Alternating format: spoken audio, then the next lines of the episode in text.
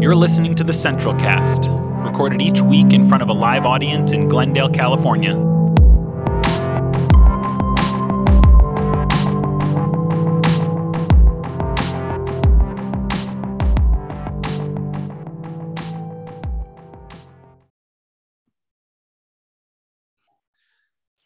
Thanks for being here with us this morning. I'm uh, really uh, looking forward to getting a chance to meet with you guys in person in a couple weeks here. We I had the brief stint, as Aaron mentioned earlier, before uh, things got uh, crazy here again with Omicron. So, uh, as it's a little bit more in control now, we're really looking forward to getting a chance to uh, get back together. And we won't talk about Omicron 2.0 or whatever is going on here with new stuff happening. We're just going, we're going with it. We're really looking forward to seeing you guys. And thanks for bearing with us through all of this difficulty of trying to hold a community like ours together.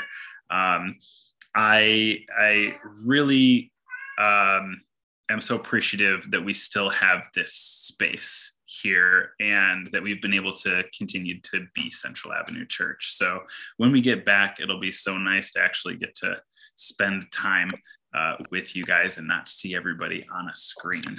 Um, and so for the next two weeks, we are uh, here also in Black History Month. And we are going to be continuing to uh, talk about uh, what that means and to uh, hear and lift up Black voices. Um, you know, of course, this is something that's important for us in this community as we focus so much on uh, being a community of advocates for justice and um, and that looks so many different ways uh, and involves so many different things but particularly this month we take a look back at the really complex and difficult history of Black people here in the United States, especially. Um, and not just as something that was something that happened in the past, but something that's still um, ongoing. Um, so I wanted to share with you this morning. Um, we're going to look at a, um, a piece of liturgy that is a prayer of lament that was actually put together by the Church of England. Um, I was drawn to it after uh, reading um, what they call their pastoral principles for living well together. I'll just drop them in the chat because I thought they were uh, so worthwhile. Um, but this is kind of how they center their uh, community in the Church of England around social justice issues. And they, they address these specific seven points that if we're going to engage issues of social justice well, we have to acknowledge prejudice, speak into silence, address ignorance, name fear, admit vulnerability, pay attention to power, and commit to action. Um, we are good at some of these things at times and not so great at some of them uh, at other times. And this is also not an exhaustive list. You know, as I look through this, one of the things I see very much missing in this setup is particularly focusing and centering on minority voices of people who are oppressed. So this isn't supposed to be an exhaustive list. This is just a way for um, us to think about what it means to intentionally center ourselves in community. So the Church of England has done this in particular, and they put together this um, prayer of lament, particularly around um, Black History Month here. And uh, so as we open in prayer, um, I'll then lead us into this prayer of lament. And, uh, and I'll share my screen here. So that we can do that together. As always, when we share liturgy, uh, I'd invite you to unmute if you're comfortable doing so, and um, I will pray the parts that are not in bold, and we'll respond together as a community with the parts that are in bold. Perfect. Um, so as we start our service this morning, would you pray with me? God of justice, God who sees beyond the barriers that we put up, beyond the walls and obstacles and oppression that we don't even know are there because we've inherited them from churches, from culture, from political parties, from broken justice systems. Things that we haven't been a part of establishing, but that we continue to be a part of as they maintain. Help us to be people of justice. Help us to be people who seek to not just understand our history, but rewrite a new history. And so this morning we pray together this prayer of lament as we join together with Christian voices um, throughout the world, recognizing these difficulties in our church, your church. God of all, we confess that we have inherited a faith that was used to justify the theft of native lands and the enslavement of your people. From this sin, we ask for deliverance. Forgive, Forgive us, us for where we have where failed, we have failed to understand, Lord. Touch hearts that have been shriveled by generations of suppressed empathy and eyes that have lost the ability to see brothers and sisters who suffer from systemic injustice. Forgive us, Forgive us for where we understand. understand. Grant us courage to renounce the false teachings that we can somehow know you without being committed to justice for all people. Forgive, Forgive us, where we fail to understand, Lord. In your mercy, help us mourn the divisions among the body of your Son and work for healing in the places where we gather to worship you. Forgive, us, Forgive us where we failed to understand, Lord. As we name and unlearn the habits of racism, discrimination, and prejudice, give us grace to draw deeply from the witness of the movements that have always resisted injustice in the power of your Spirit. Forgive us. Forgive us where we have failed to understand, Lord. We pray with thanksgiving for the prophetic leaders who guide, challenge, and inspire us today. Give us grace to follow them to freedom. Forgive, Forgive us where we fail to understand, Lord. And in your mercy, in your mercy set us free.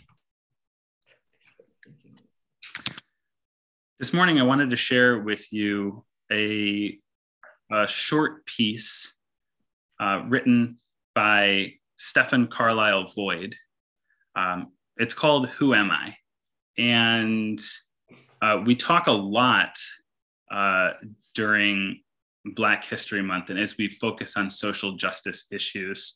Um, we talk a lot about um, the difficult aspects of of the history of slavery and oppression. Um, but I wanted here to focus on something that is more about um, what it means to be a part of the positive experience of Black culture. So, know that, of course, um, uh, Stephen Carlisle Void is a, uh, a Black man and poet himself, and he wrote this piece. So this is obviously from his perspective as a Black man. Um, but uh, I, I, was really, I, I, found it beautiful and thought that it would be uh, a great thing to share with you here this morning. When someone asks me, Who am I? I tell them, I am the great mind that was taken from the motherland. I am the one who survived the Middle Passage. I am the one that built a nation with my blood, sweat, and tears. I am the visionary that built and invented things that changed modern America. I am Claflin, South Carolina State, Benedict, Allen, Howard, Clark, Spelman, Morehouse, Payne, and other historically Black colleges and universities that taught young people that they are great. I am the Divine Nine.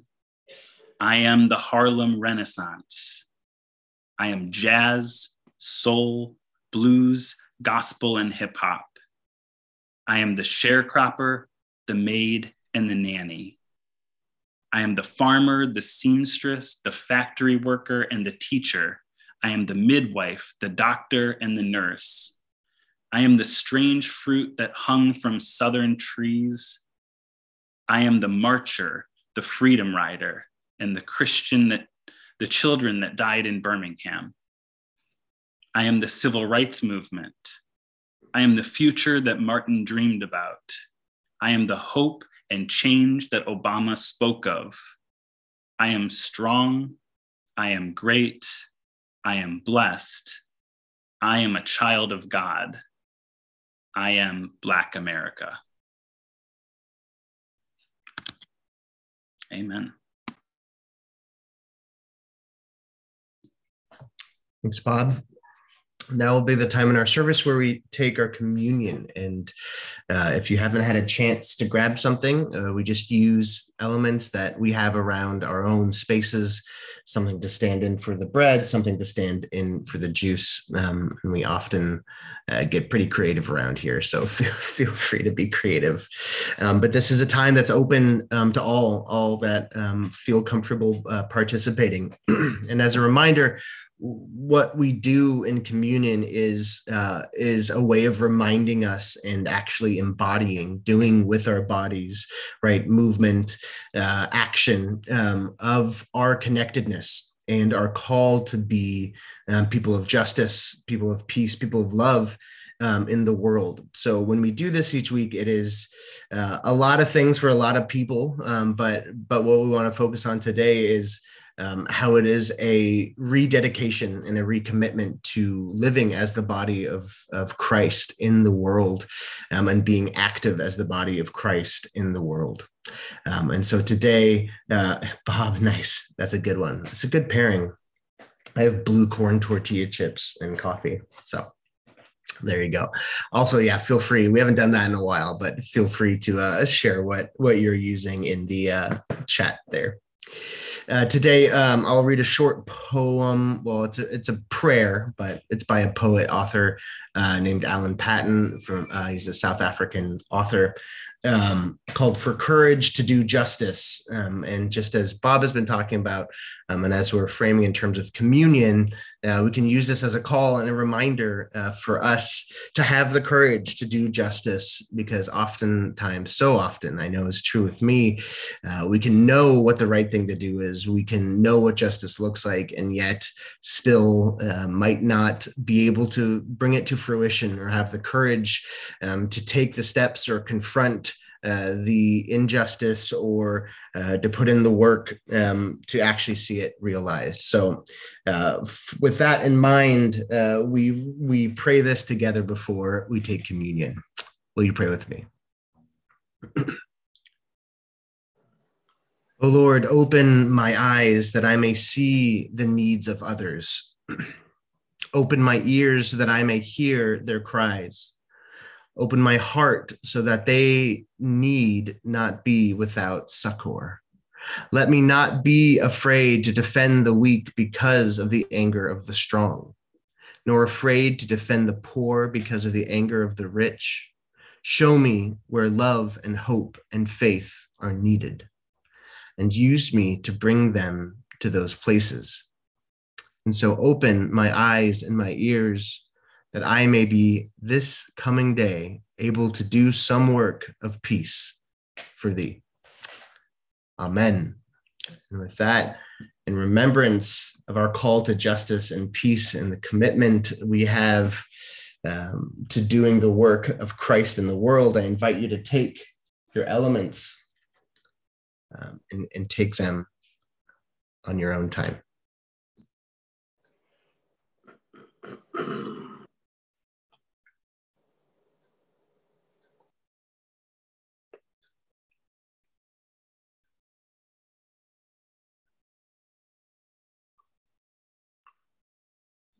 May it be so. Amen.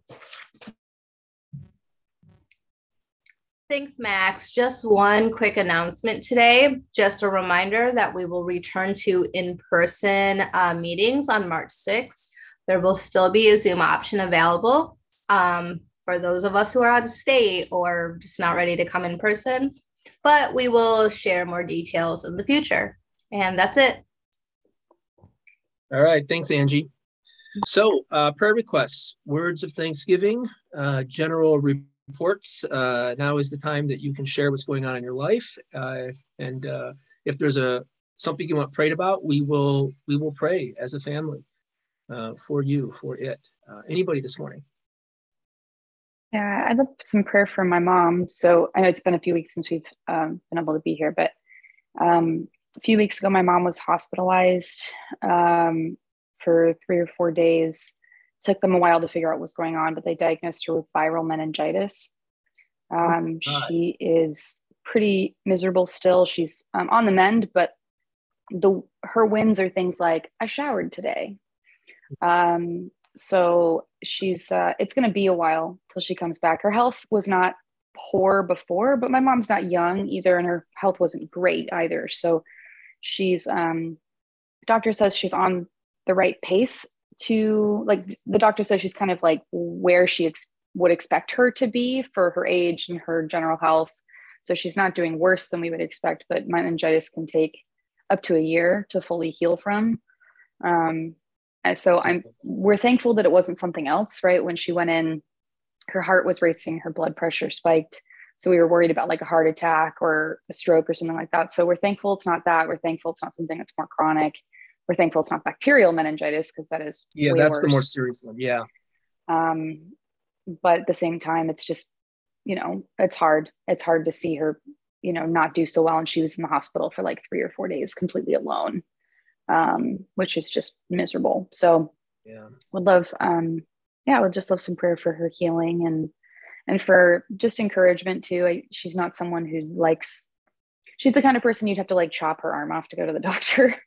so she does not like being like the sick person and having people take care of her. And so just so for her healing, but also for encouragement, you know, to keep her spirits up and um, be able to see the wins as wins. You know, showering is still a win. Yeah. So. Yeah, yeah. Let's pray. Loving God, we lift up uh, Ashley's mom in the hour of her need. We pray for healing, um, as Ashley uh, calls for, and, and, we also pray for um, just just her sense of well-being, uh, encouragement that she would uh, just feel supported and loved and, and, cared for by those around her. But I pray also for, we pray also for uh, Ashley and the, and the whole family as they um, just grapple with this and uh, attempt to, you know, journey with her through this and be a, a loving support to her. We pray for their um, peace of mind and, and wisdom and, and just knowledge about how to best care for her. We pray for the doctors involved uh, that they might uh, just know the best course of action. And um, we just lift up this entire family in Jesus' name. Amen.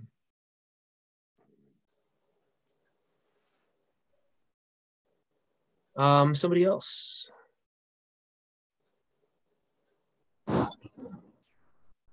Oh, hey, yeah, go ahead. Hey, Anthony, you're you're in the car. yeah, I'm uh, going back to Cali.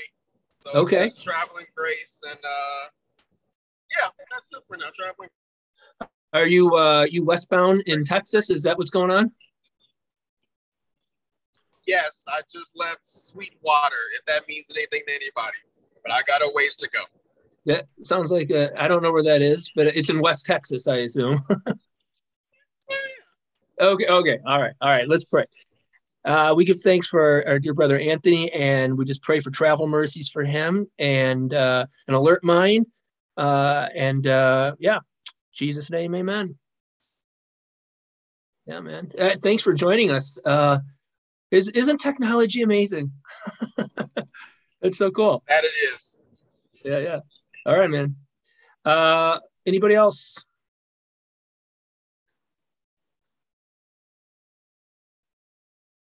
Uh, we want to recognize um, Cassandra posted in, in the chat. Uh, big thanks uh, to uh, for Andre's great knee surgery. It was a, it was a success, and we are so grateful. He is back walking already. Excellent. Yeah, we give thanks for that. Thanks for joining us. All right. Um, with that, Max, I'm going to hand it back over to you.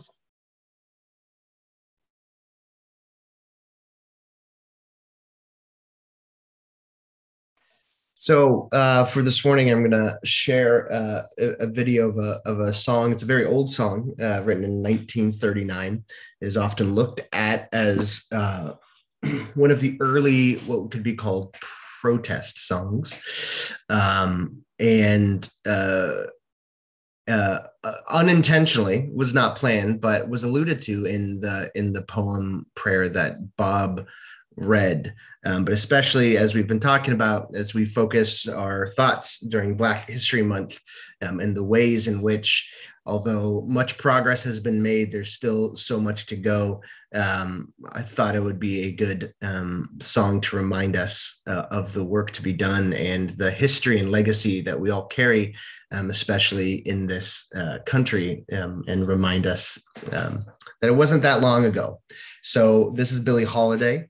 Uh, again, it was in 1939. She first uh, performed this song, although I think this one's from, yeah, this one's from 1959. And during that time, over the 20 years, it cost her a lot, as you can probably imagine, being a Black woman uh, in the 30s, 40s, and 50s, uh, singing protest songs uh, was something that came at a great cost. So um, may we re- remember uh, her example and be reminded uh, of of the courage um, and and do likewise. So with that, I will play "Strange Fruit" by Billie Holiday. Uh,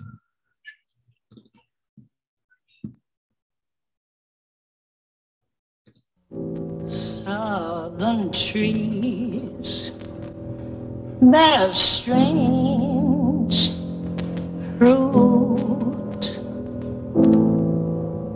blood on the leaves and blood at the root.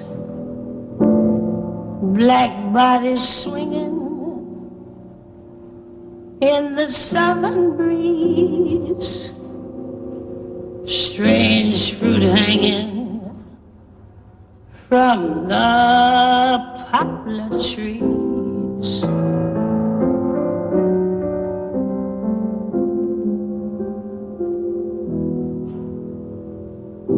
Pastoral scene of the gallant South. The bulging eyes and the twisted mouth, scent of magnolia, sweet and fresh.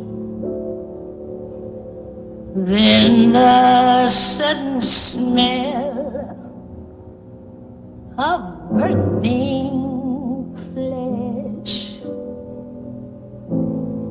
Here is a fruit for the crows to pluck, for the rain to gather, for the for the sun to rock, for the tree to drop.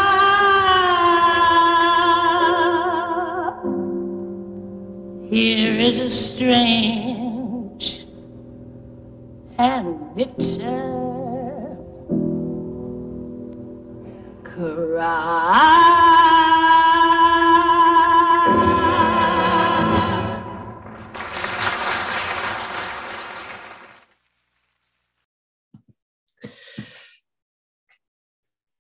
In 1999, Time uh, called it the song of the century uh, of the 1900s um, because of its uh, ability to tie in um, haunting, uh, disturbing imagery into uh, a beautiful melody, uh, haunting as well.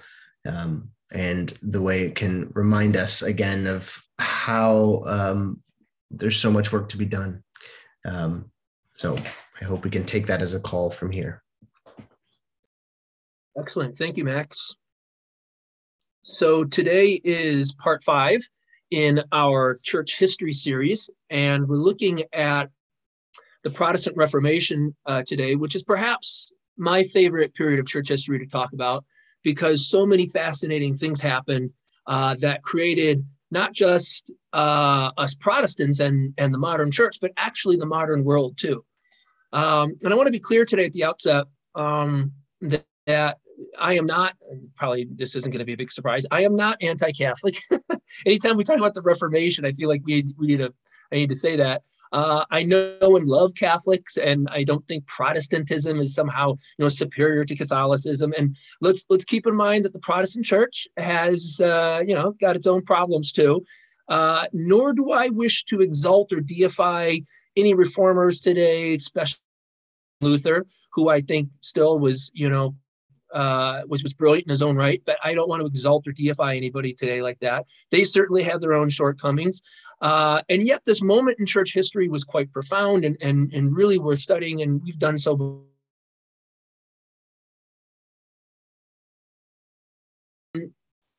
It's important to understand that the Reformation was an event that occurred, you know, solely in the Western Church. Uh, my internet connection is unstable. Can you guys uh, can you guys hear me? You're okay. okay. You've got just one big lip there. We'll let you know. Oh, okay. All right. Cool. All right. Good technology. Uh, okay, so uh, it's important to understand that the Reformation was an event that occurred solely in the Western Church. The Eastern Church, meaning the Eastern Orthodox Church, didn't go through the Reformation because they were not part of the Western Church at that time. They broke with the Western Church officially in the year 1054, so almost 500 years before uh, the Reformation, and, and they broke over various political and theological issues that we won't go into here. So in a way, you know, the Eastern Church actually went through a Reformation, a Reformation of their own, or a similar break uh, with the Church in Rome, and then you know they fragmented into a variety of Eastern denominations that we see today, like the Greek Orthodox Church, the the Russian Orthodox Church, uh, the the Coptics. Uh, and and for those of you who live in Glendale, you're probably familiar with uh, the Armenian Orthodox Church, right? Uh, but but when we speak of the Reformation, we are speaking of an event that took place uh, really within Western Europe, within Western Christianity, uh, and and of which we Western Christians, uh, both Protestant and Catholic alike, are the heirs of. It's also important to understand that the Reformation, in, many ways, predates Luther and the other reformers that were active at the same time as him uh, in the 16th century. I'm talking about reformers like Ulrich Zwingli in, in Switzerland and John Calvin in France. But, but predating all of them by about 100 years were guys like John Wycliffe and, and Jan Hus, who criticized the church for the really the same things, uh, for the same corruptions that Luther and others did a century later, like you know the sales the sales of indulgences, which were quite literally, you know, the church was selling tickets to heaven, if you can believe that. Uh, like Luther, uh, Wycliffe and Huss critique the church's you know insatiable lust for you know money and power and the ways in which it manipulated scripture in order to uh, achieve these these nefarious goals. But again, Wycliffe and Huss predate the Reformation by about hundred years, and yet their legacy was was was was known by Luther and the other reformers, and in many ways, Luther and and um, the others were standing on their so on their shoulders and simply picked up where they left off. So when we think of the Reformation, we should remember that it was not nearly as novel or as original to the 16th century uh, and to the work of men like Luther, uh, Zwingli, and Calvin as it seems. They, they were very much part of an older and, and much broader critique or Reformation uh, and movement of dissent within the church, within the late medieval church in order to really understand the Reformation, we also must understand that it probably would not have been possible without certain technological advancements like the movable type print, printing press, which had been invented by Johann Gutenberg in 1450, about 60 years before Luther uh, and and the other reformers kicked off things. This this new technology allowed for the reformers to quickly and easily disseminate their ideas and to do so within the vernacular of the day. We, we must consider how technology played a big role in the Reformation and consider how it's certainly playing uh, a role in the spiritual shifts taking place today in our culture. And we, we can talk more about that at the end if you'd like. I've got some thoughts on that. The Reformation also probably wouldn't have been possible without the Renaissance, which began just before the Reformation.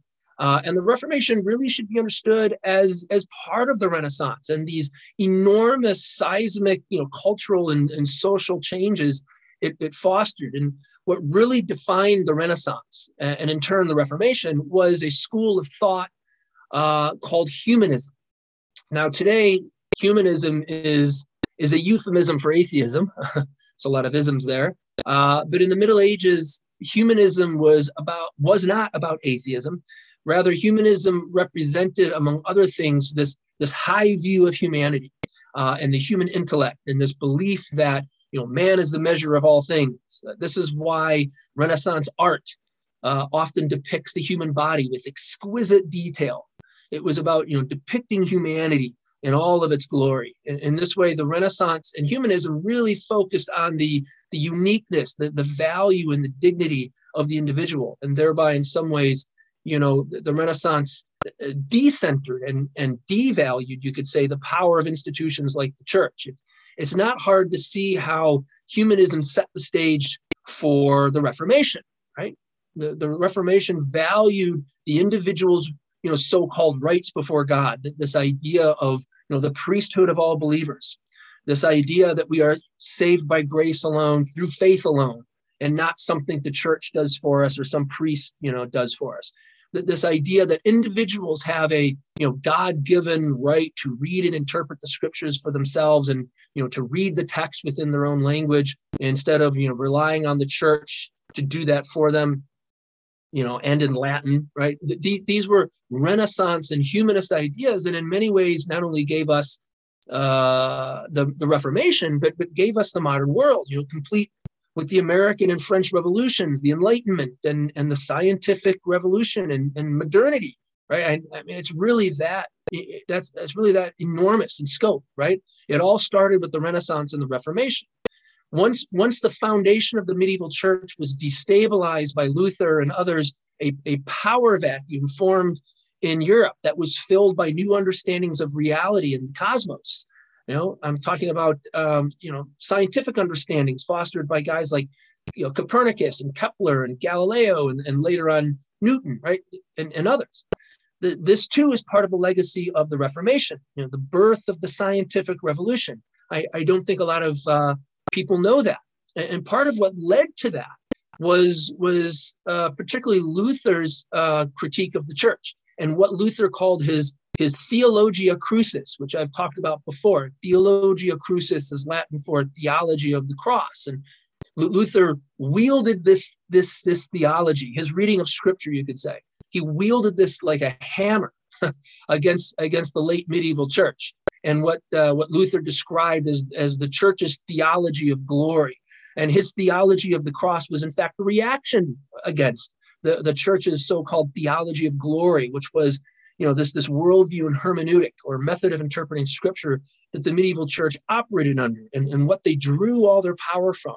The, church's theology of glory was was based on this idea that the church uh, and specifically the Pope was, you know, God's representative on earth, and therefore, just as all things came under the sovereignty and lordship of Christ, all things came under the sovereignty and lordship of the papacy and the church, you know, until Christ returned. This gave the church, of course, you know, total power over human affairs, and and this theology of glory was was really founded on this belief that you know the church and the church alone had direct access to the mind of God and and uh, thereby could control or, or wield the power of God on earth. Luther comes along and says, "No, you've got it all wrong. The the, the cross, you know, the the the the, cent- the central uh, symbol of Christianity, the cross shows us that God is is other than anything human cognition could come up with. all claims to ultimate knowledge and power are destabilized by the cross. The, the cross is not a symbol of power, but powerlessness, right? The cross is not a symbol of wealth, but poverty. It's not a symbol of, of victory, but defeat. The cross is not a symbol of logic, but absurdity, right? It's, it's a crucified God. uh, the cross is not a symbol of direct knowledge of God, but rather a symbol of God's utter incomprehensibility. You, you cannot build an empire on the cross, Luther basically was saying. It's, it's impossible, it doesn't work. And by making such arguments, uh, again, this is Luther's theology of the cross, by making these arguments, Luther was, was saying that the church's the, the church's worldview and hermeneutic, its so-called theology of glory, was just really a, a thinly veiled power grab. Uh, Luther was saying that that the church was a charlatan drunk on power and greed and engaging in fraud. And this is how he and other reformers confronted and, and deconstructed the power of the medieval church. One, one can understand, you know, why that got him and others uh, in a lot of trouble. Uh, a, a scholar, a Reformation scholar and friend of mine named Josh de Keijzer puts it this way. He says Luther's deconstruction, and we should call it deconstruction. Luther's deconstruction, given the the religious imagination of his time, was no less thorough than what we mean by deconstruction today. Indeed, when Luther's new ideas got traction, not only did they form a huge threat for the religious establishment, Rather, the entire conglomerate of church and, and state was ruptured. The power of the German emperor was diminished, and the Roman Catholic Church no longer ruled over Europe. End quote. This is really the size and, and the scope of what the Reformation accomplished. It's hard to do it justice in a, in a short talk like this one, but it's important for us to have a basic understanding of it as we're looking at church history in, in this series because in a way, you know, we're really standing on their on their shoulders, the, the shoulders of these reformers. Uh, they they were not just debating some tedious theological points that only mattered to a handful of priests and bishops. You know, at the end of the day, they were calling into question the very foundations of reality and, and the as the medieval world understood it. Uh, this is why many credit the Reformation and, and the Renaissance as being the birth of the modern world. And I think that's a, a fair assessment. So that's my uh, my short presentation today on the Reformation. Um, and as always, I'm curious to hear uh, your thoughts about that. Any questions you might have? I've got some uh, discussion questions here. But uh, does anybody have anything they want to ask or, or, or say here at the outset?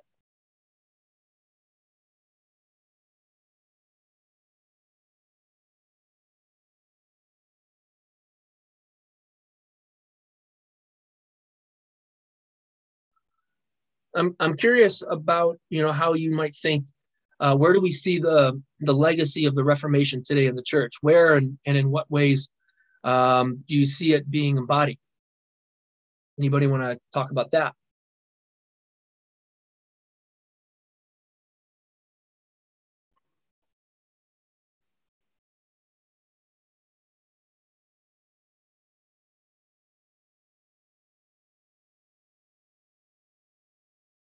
I was I don't know if um, you're familiar. How many of you are familiar with what happened over the last few weeks with this baptism controversy in the Catholic Church? Any of you? Anybody? Uh, not all of you. Okay. Well, um, basically, what happened is the uh, the archdiocese in Arizona um, has had did they did they let go of that bishop or that priest or did I think I think the priest resigned. He yeah. resigned. Yeah. yeah. And it's because he was doing baptisms wrong wrong, I'm putting it in quotation marks, for like 30 years, whereby when he baptized babies, he used uh, we instead of I. He said, We baptize you in the blah, blah, blah, instead of I baptize you. And so uh, this has been all over, uh, well, it's, it's been in a lot of the news sources because you know, it's kind of a strange controversy. Uh, so he resigned and he was a priest doing this for like 30 years. So if you understand Catholicism, you understand that if you know if you're not baptized properly as a baby therefore you know your future marriage might be invalid you know you your your confirmation you know first communion uh, was somehow invalidated. And so you have thousands and thousands of people perhaps that have been affected by this uh, which of course is ridiculous. But it's interesting it's an interesting it's it spurred an interesting conversation uh, that kind of relates to uh, what we're talking about today you know, um, going back to the Reformation and some of its values, you know, um, think, think of the God they're implicitly, you know, telling us to believe in, right? Uh, this this pedantic being on high who, you know, apparently loves grammar more than people, right? The, the, this is the creator of the universe, right? We're, we're told this is a God of love, right? If if your priest used the wrong words when immersing you in water, you may be you may be doomed you know, I, I, think this reveals a church that's, you know, in some ways dis- totally disconnected from people's lived reality and doesn't really serve anyone's best interest but their own. And I'm I'm reminded of something Jesus said when the religious authorities confronted him about violating, you know, some nuanced rule about the Sabbath. He said, you know, the Sabbath was made for humankind and not humankind for the Sabbath. And I think we can just swap out the word Sabbath with for baptism there, right? Baptism was made for humankind and not humankind for baptism. The point is, when our religious traditions no longer are, are life giving or enhance our or others' well being, right, they need to change. We, we don't serve religion, religion serves us. And when it stops serving us and, and starts harming us or others, we can change it or, or leave it behind. We should. You know, I, I realize that's kind of a radical thing to say, but I think that is one of the the lasting lessons of the Reformation that we're that, that we're still unpacking today. In a way, I, I don't think the Reformation, you know, ever ended. In fact, one of the mottos of the Reformation, coined by a, a Dutch Protestant minister in, in, the 17th century, is Semper Reformanda, which is Latin for always be reforming. Never, never stop reforming, which is another way of saying, you know, never stop growing, never stop exploring, never, never, never stop questioning, never stop becoming uh, that's that's part of the lasting legacy of the Reformation that I I see today, uh, and perhaps some, one of the better parts, Semper Re Reformanda. Um, anybody have any comments about that? Um, I have a thought about something that you said just a minute ago. Um, yeah. About Martin Luther, in a sense, deconstructing. He's deconstructing his faith at the time. And, um, you know, I think inherently we all like power in some way, whether it's whether it's in terms of like I want to be in control of my life or I want to be in control of others, like we want to feel in control in some way. And so churches inherently, because of the, you know, there's some kind of authority structure in most um, denominations and and are gonna are gonna drift in that direction. Yeah. and and you know the the amount of deconstruction that i feel like is happening right now and that it's been given kind of this name now de- you know people are deconstructing. It's like a common term. Um, strikes me as a a um, broader version in some ways of what Martin Luther was doing when he, you know, nailed the document to the door. It's it's not as direct and not as, you know, like I'm coming, it's more individuals saying, I'm not participating anymore. Yeah. I'm gonna go do something else. So I just thought that was interesting that you you kind of connected those to the deconstructing aspect. Yeah, I, I I personally feel like more connected to you know, frankly, Christians of the past by by understanding those connections. Like like we're not doing anything that's actually terribly novel or new. You know, in the in the deconstruction movement, I'm putting that in quotes because it is kind of a newer term. You know, we're actually part of a longer legacy um, dating from the Renaissance and the Reformation, and kind of again the birth of the modern age, which you know was this you know destabilization of you know the old power and authority structures of Europe, which was essentially the church. You know the the uh, the, the triumph. You know, we're talking about the triumph of reason over over uh, superstition, or, or the triumph of reason over you know uh, tradition. Um, we're kind of you know deconstruction movement is today is very much an embodiment of those Renaissance and Reformation ideals. I think. Um, yeah. which I think were Christian ideals. Anything about uh, Jesus, Jesus saying the Sabbath was made for humankind, not humankind for the Sabbath. I mean, that's deconstruction. How is that not deconstruction? You right. know, you could the Sabbath was a major religious tenet of Judaism, still is. Right. Um, Pete Pete Enns, I don't know if any of you follow him at all, but the Bible for normal people. Adore him.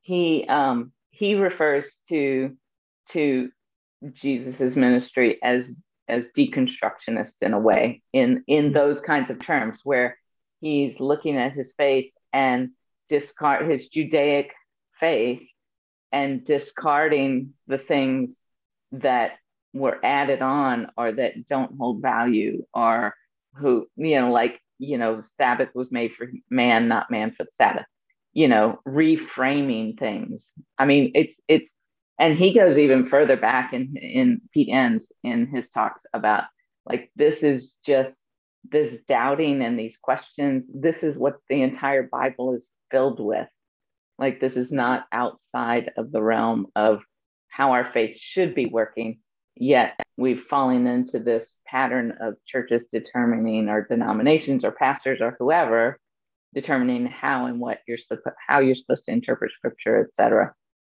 yeah. and that doubting is considered a lack of faith whereas historically in scripture doubting in many ways is a sign of your faith because you're engaging it and wrestling with it and questioning it so yeah, yeah, I appreciate that point of view very much. Thank you for sharing that. Um, yeah, I, I wish we didn't have to like you know structure it so much of you know, around like this negative term like deconstruction. So it's kind of a negative term. Like it's it's actually a, way of living into a positive, you know, faith. Uh, it's actually a way of deepening faith, uh, in my opinion.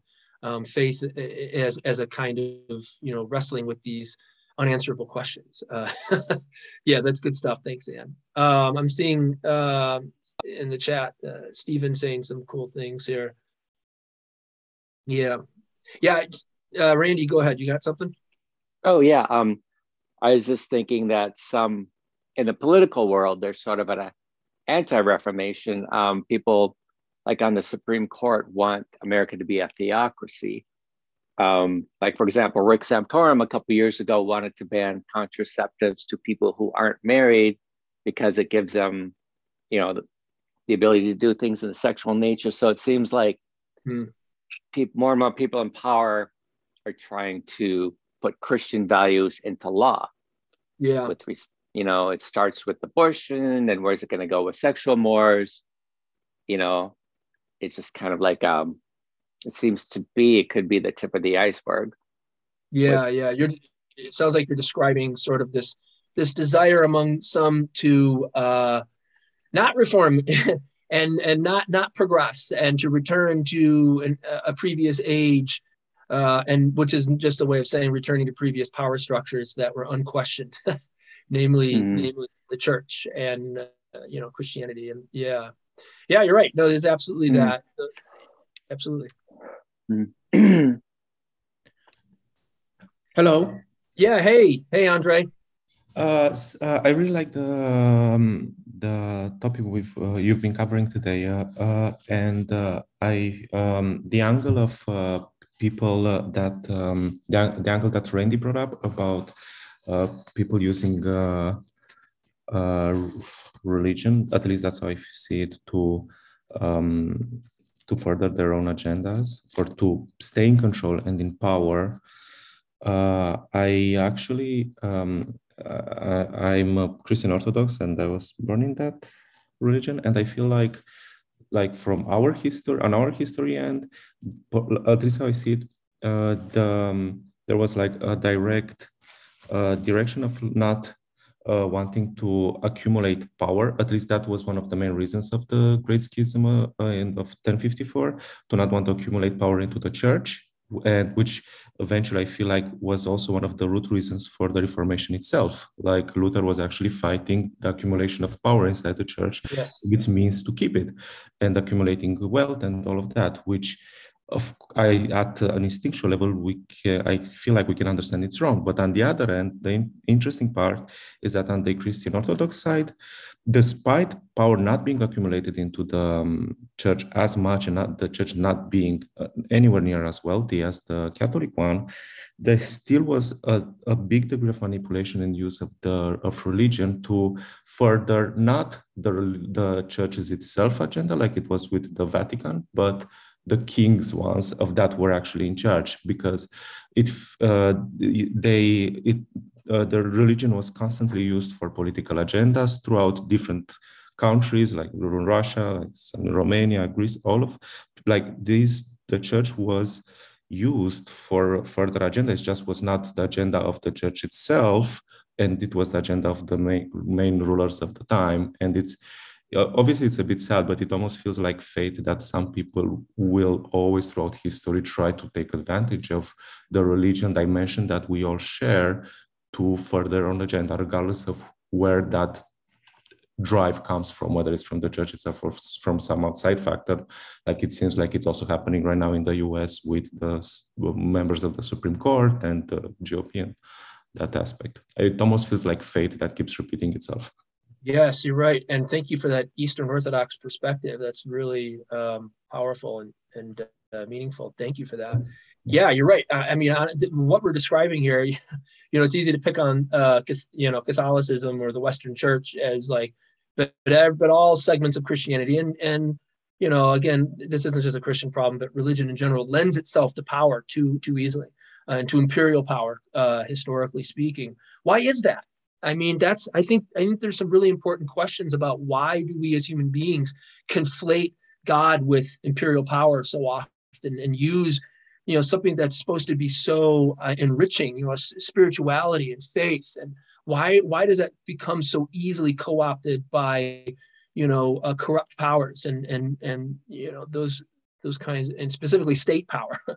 Why is that? Um, i think those are very important questions um, that re- can reveal a lot about us as human beings. Um, and that's part of what deconstruction is right? Is exploring those questions and arriving at some answers that probably are a little unsettling. Anybody have any thoughts on that? I was actually just thinking the opposite of isn't it amazing that we've done this has been part of history and probably every civilization from the dawn of time and yet somehow we don't live in like a completely totalitarian regime either. So i think it's yeah. interesting because we do kind of um, i mean to be frank i think some of the things that are going on today are pretty terrifying. Um, but at the same time like people continue to question.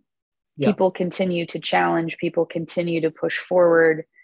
Uh, and i think there's something amazing about that too where what is it about the nature of humanity that we do lean into these power structures even when it's not in our own best interest but then also what is it about humanity that we continue to fight even when uh, you know things are seem to keep stacking against us right? This sort of power dynamic that plays over time. There's some interesting things i think to to kind of ponder on both sides of that. Yeah. Yeah you raised some really interesting points. Somebody want to respond to that? Yeah I, I was think go ahead dan or angie. Oh yeah i was gonna please stop me if this starts to unravel into okay stop. Uh, all right thank you. Just playing.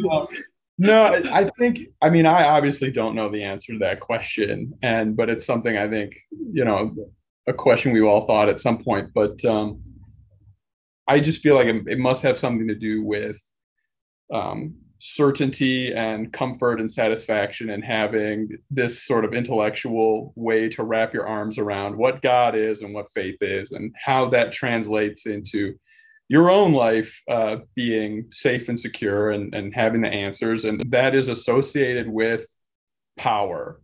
And, uh, and if there's an almighty powerful force, uh, and, and there's a set of rules that you can follow and, and adhere to and um, be uh, subservient to, you know, that will, you know, whatever you need to do to give yourself uh, security and, and comfort. And that I think there's some kind of connection between those things. I mean, oh, yeah. people, I think just naturally in our brain, we just, there's this respect for power and brute force. And that's just something that's inherent to us.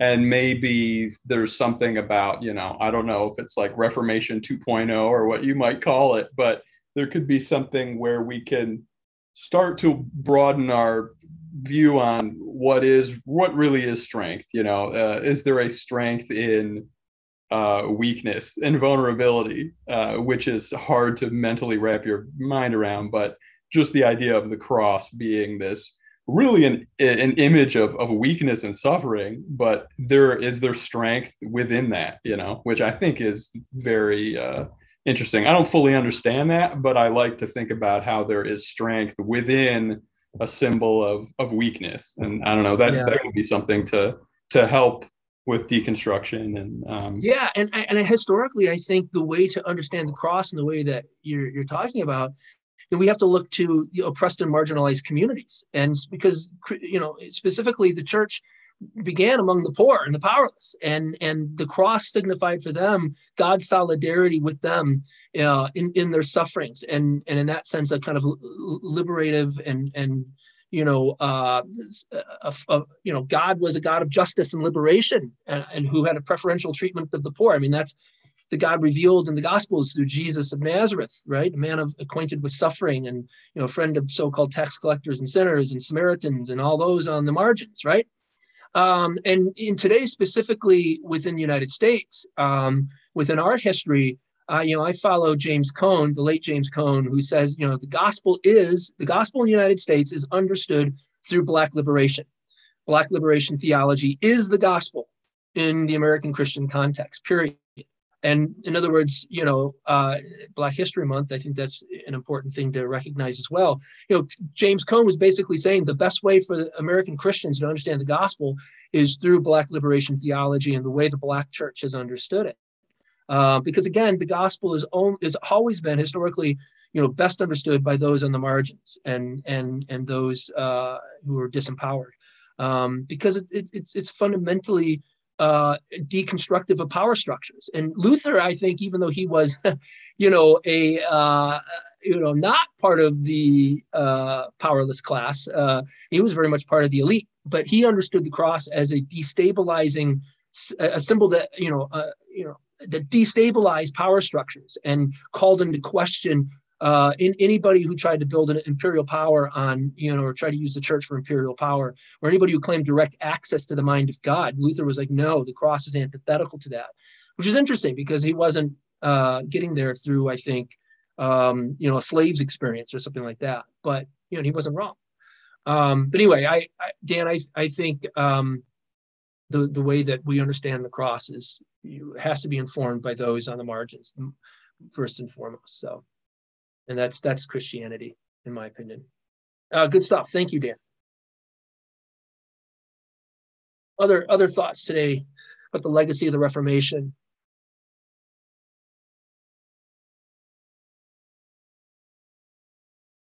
I somebody I don't know if I saw something. Um, I really think that um, one of the legacies of the Reformation uh, is really, um, you know, a lesson about the role of technology and how technology plays a big role in, you know, societal shifts in spirituality, right? Because the Reformation could not have taken off uh, like it did and when it did without, uh, you know, an important piece of new technology, this the movable type printing press, right? Gutenberg's press uh, that allowed for the widespread uh, and quick dissemination of Reformation ideas. Uh, technology has always played a role in massive societal spiritual shifts.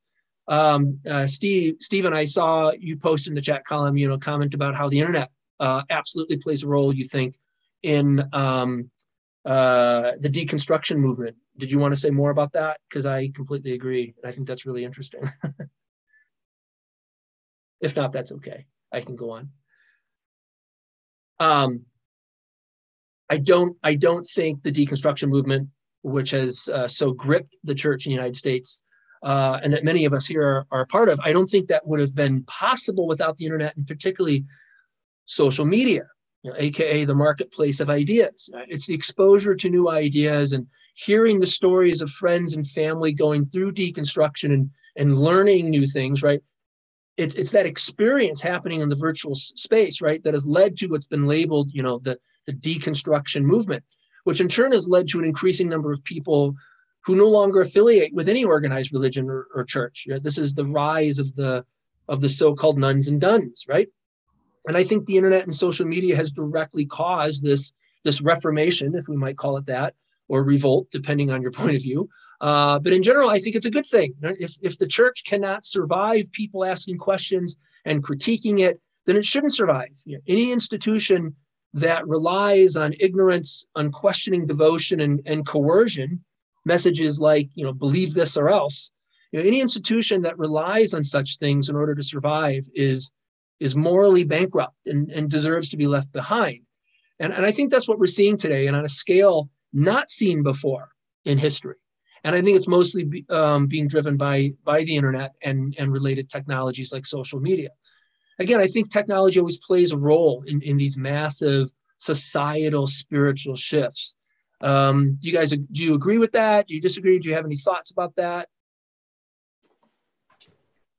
Well, I was kind of trying to be a little bit more cynical about it in terms of, and I think this is something that I think a lot about lately in terms of like like what I was saying is, you know, the internet's great. It's it gives people a platform. It you know promotes you know freedom of speech but it also allows a lot of bad information and misinformation oh, to yeah. get out there and to the point where you you you know you see the world around us and you you wonder like is society going to be able to withstand this? Like like with all this division like you almost wonder if like society is going to crumble. And and i kind of was drawing that parallel with with you know the, the reformation. And you know while it, it was great that people can you know on with their with their own mind and, and and and thoughts you know process religion and how they want to think about it. It also you know gives gives the freedom for people to come up with a lot of bad ideas about religion and, and proliferate you know all these you know you know uh, fundamentalist churches that you know anybody can just say well I, i'm going to go to seminary and i'm just going to be a pastor and and and and they can have that freedom to do that and that's great but it's you know also problematic. So i don't know just just my thoughts on that. Well and it isn't interesting that and i know you're not making an argument like that, that we should get rid of the internet or social media. No no no. But but but it isn't isn't it interesting that the medieval church had the exact same concerns? You know in the sense if we if we allow people to read the bible for themselves you know, if we allow you know these reformers to you know you know interpret the bible and, and start these other church what's going to happen it's, it's going to be you know absolute relativity and abstraction and endless fracturing and and ideas that cannot be you know called orthodoxy and it's just a free-for-all and it's the end of civilization and da da da you know so, I mean, those concerns are not new concerns. Yeah, I mean, the internet and social media is perhaps spurring spurring those things on in a degree never before seen in human history. But the underlying concerns by the you know, and legitimately, you know, in some ways, uh, th- those concerns are not new, but they're often, you know, really, you know, embodied. Those concerns are really, you know, tr- you know, uh, embodied and uh, triumphed by the powerful most of all, right? You know, the, the church does not, in general, like uh, questioning and people coming up with new ideas and disseminating those ideas and trying to get others to you know think differently and think for themselves. And you know they would say well it just leads to abstraction and and chaos and we can't have that because that's really well you know that's often the uh you know the concerns of of those who benefit from the status quo and and the power structures that that endure. Anyway. Yeah good stuff. Uh may i? Hello? yeah of course. Go ahead andre I uh, the the argument about like how, the topic about how tech was instrumental and the printing press for the Reformation and just in general to vehiculate uh, the you know the the spreading of in, information and ideas and viewpoints across you know all the whole world. I I that really uh, resonates with me, like the, the importance of technology and its influence.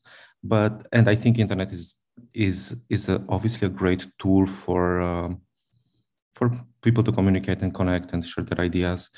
I do believe, though, there is a new dimension that we have reached now that has never been present in humanity before, uh, which is knowing everything about everyone that uh, introduces some um, a degree of complication and control. We always go back to, we'll go back to control and power, but I feel like now with um, I say Facebook because it's the biggest social platform, but obviously the same goes for others as well.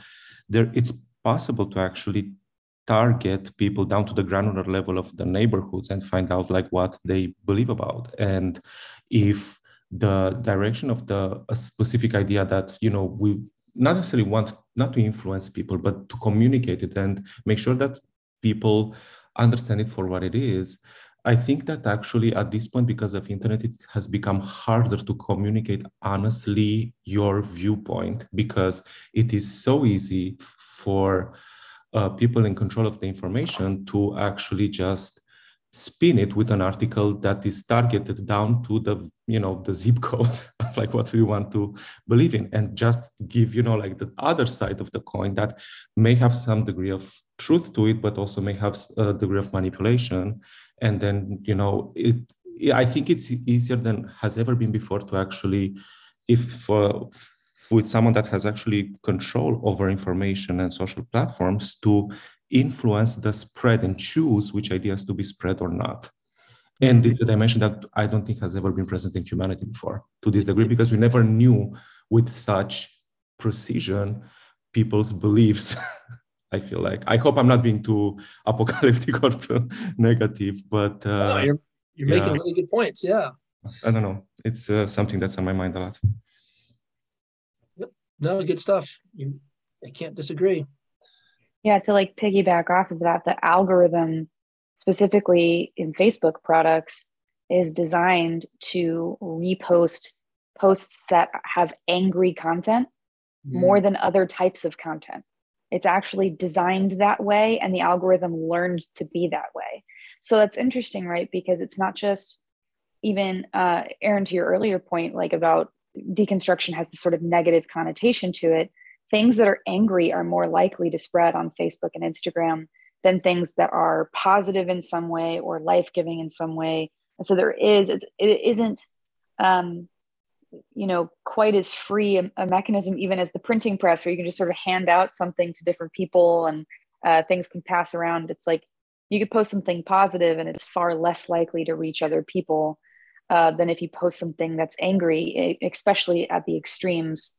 Um, so it's sort of interesting too uh, to kind of to andre's point it's like there is i think there is some some design around that but even for facebook it's just about money a lot of the times it's about money in a way about the way the algorithm works so that more posts get angry posts are more likely to get sent which means more ads can be put on facebook and more things you know anyway so uh, it's interesting because i think that's sort of added to the anger that's that's behind some of these differences of, of opinion now.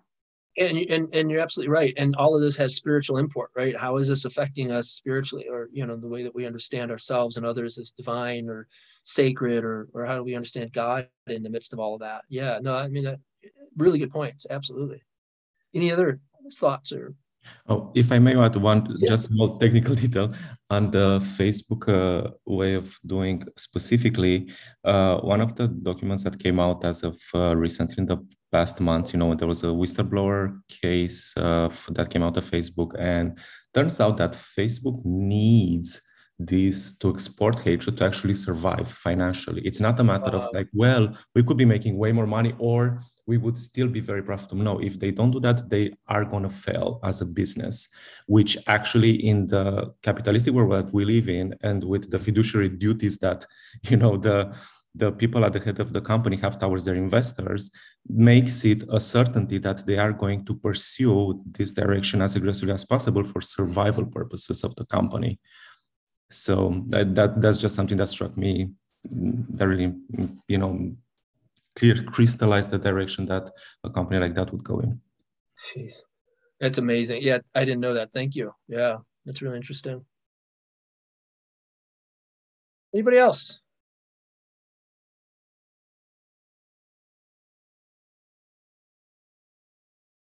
All right, friends. Well, thanks for being here today. Uh, one more virtual only Sunday, next Sunday, the 27th. And um, then we shall return to our, our beautiful building in downtown Glendale. Um, and there will be a Zoom option available, of course. Just always want to remind people of that. But thanks for being here, everybody. If you want to hang out and chat for a few minutes, few more minutes, please do so. But otherwise, we are dismissed. Thank you, Aaron. Thank you. Right, thanks, Randy. Bye bye now. Bye. Bye.